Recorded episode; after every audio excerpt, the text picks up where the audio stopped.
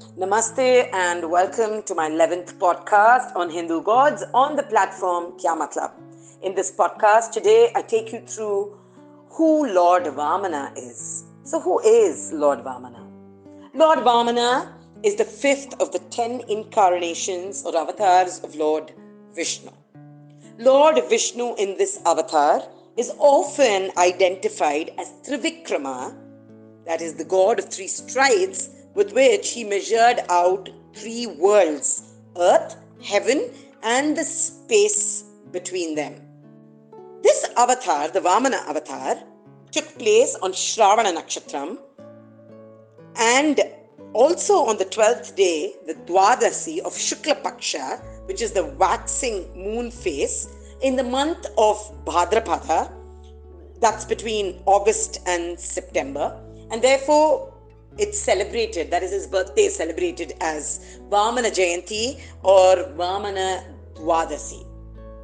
The very purpose of this avatar is to protect the devas who have been rendered homeless ever since the demon Mahabali, having consolidated his powers, is reigning supreme over the three worlds that is, the earth, heaven, and the space between them. So, how does Lord Vamana look? Lord Vamana was a short statured, celibate Brahmin boy with adorable divine features. This form can be termed somewhat deceptive as Lord Vish- Vishnu assumed this manifestation to get control of the demon Mahabali and put him in place for restoring to the Devas their rightful kingdom. In this avatar, Lord Vishnu, that is Vamana, was in the form of a human, and Lord Vamana was basically a Brahmin. A Brahmin is a caste in Hinduism which is responsible for ancient um, spiritual, cultural, educational activities and the highest in the Varnas, regarded as the highest in the Varnas. My shloka for today is a simple Gayatri in Lord Vamana. It goes like this Om Vikramaya Vidmahe Vishwarupaya Dhimahi Tanno Vamana Prachodayat. I'll repeat. Om Vidmahe Vishwarupaya Dhimahi Tanno Vamana Prachodayat. So, how do we really benefit by chanting the Vamana Gayatri?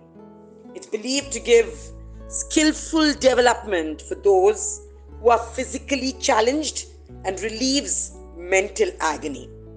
Regular chanting also brings about overall welfare in the homes of people and brings about relief from sufferings and praying for salvation. I hope this podcast helps. Thanks for listening. I will be back soon with yet another podcast. Till such time, it's Divyaa signing off.